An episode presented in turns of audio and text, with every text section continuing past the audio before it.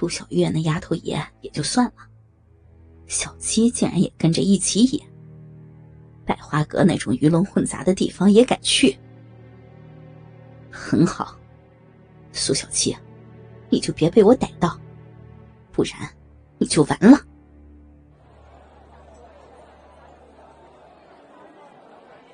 莫名的一阵恶寒袭来，让小七忍不住打了个寒战。怎么了？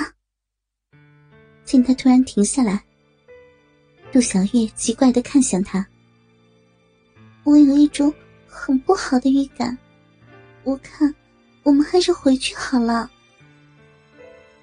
看着近在眼前的百花阁，小七却步了，转身就想离开。不行！杜小月拉住小七，就是不让他逃离。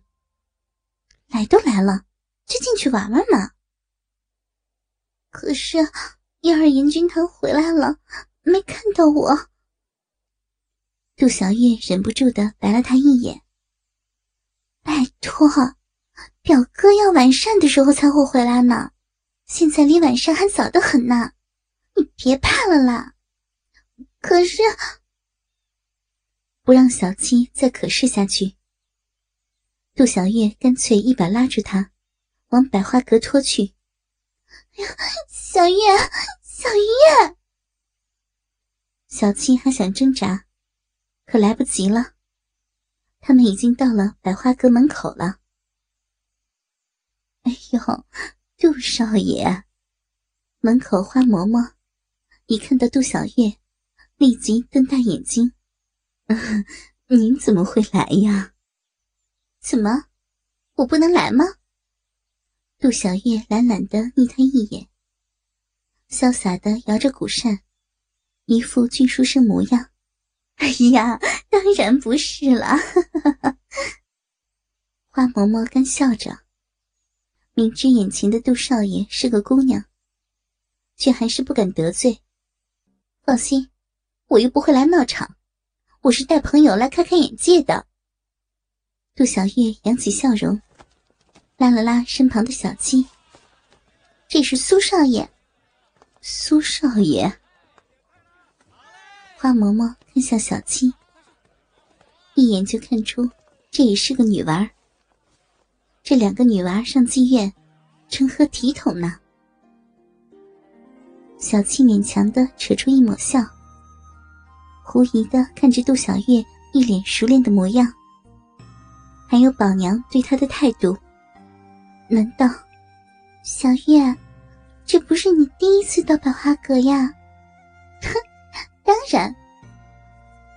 杜小月得意的笑了，我可是人称风流书生杜月杜少爷，这北城大大小小的妓院我都逛遍了，不过还是百花阁独占鳌头。不愧是北城最有名的花阁。小七听了，差点没有昏倒。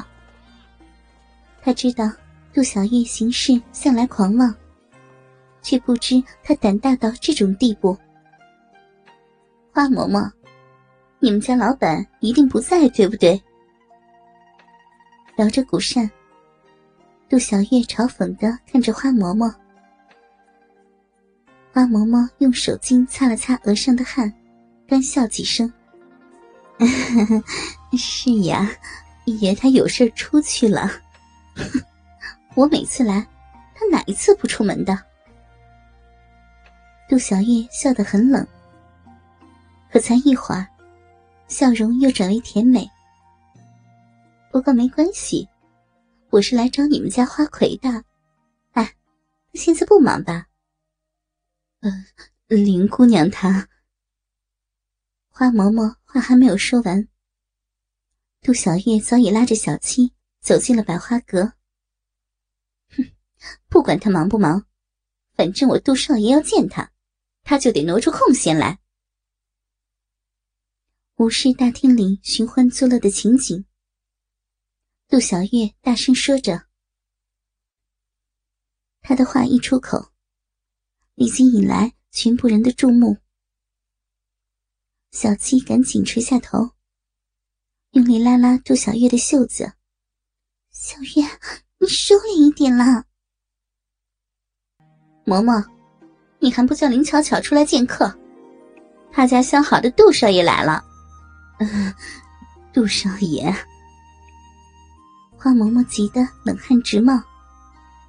可老子的，你这黄三小子叫什么呀？我们想见林姑娘都得排队了，你凭什么说想见就能见啊？一名粗壮大汉粗吼着，怒火腾腾的瞪着杜小月。此话一出，立即招来许多人的应和。见这阵仗，小青忍不住用力吞了吞口水。小月，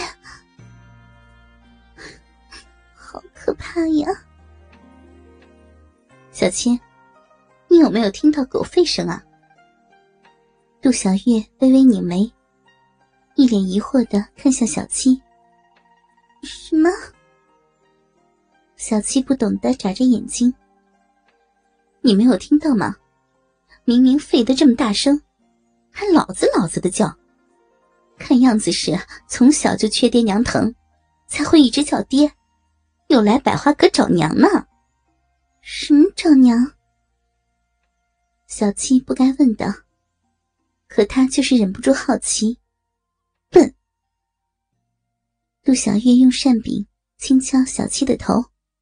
来百花阁找女人，动不动就抱着宝儿们吸奶，不就是从小奶水吸不够才来找娘吗？此话一出，立即招来宝儿们的笑声。小月，小七快飙泪了，尤其看到粗壮大汉气得面红耳赤的模样，他吓得腿都软了。可老子的！你这臭小子！粗壮大汉气得脸都发黑了，怒吼一声，就朝杜小月扑过来。杜小月冷冷一哼，轻轻的推开小七，摇着鼓扇，一点也不把莽汉放在眼里。小月，看大汉的拳头快打到杜小月了。小七吓得大喊：“够了，还不住手！”一抹娇柔的声音传出。百花阁的护卫立即制住壮汉：“ 哟，正主肯出来了！”杜小月毫发无伤的笑着：“你呀，是打算把百花阁给拆了吗？”一名脸覆着粉色纱巾的女子。从楼上走下来，没好气的睨了杜小月一眼。哪有？我只是带个朋友来跟你认识认识。杜小月一脸无辜，搀起腿软的小七。那，这是我一直跟你提起的小七。小七啊，她就是林巧巧，是百花阁的花魁。你好。小七凄凄的一笑，虽然隔着一层薄纱，但他还是看得出，眼前这名女子该有多美。那婀娜美艳的姿态，足以迷惑所有的人。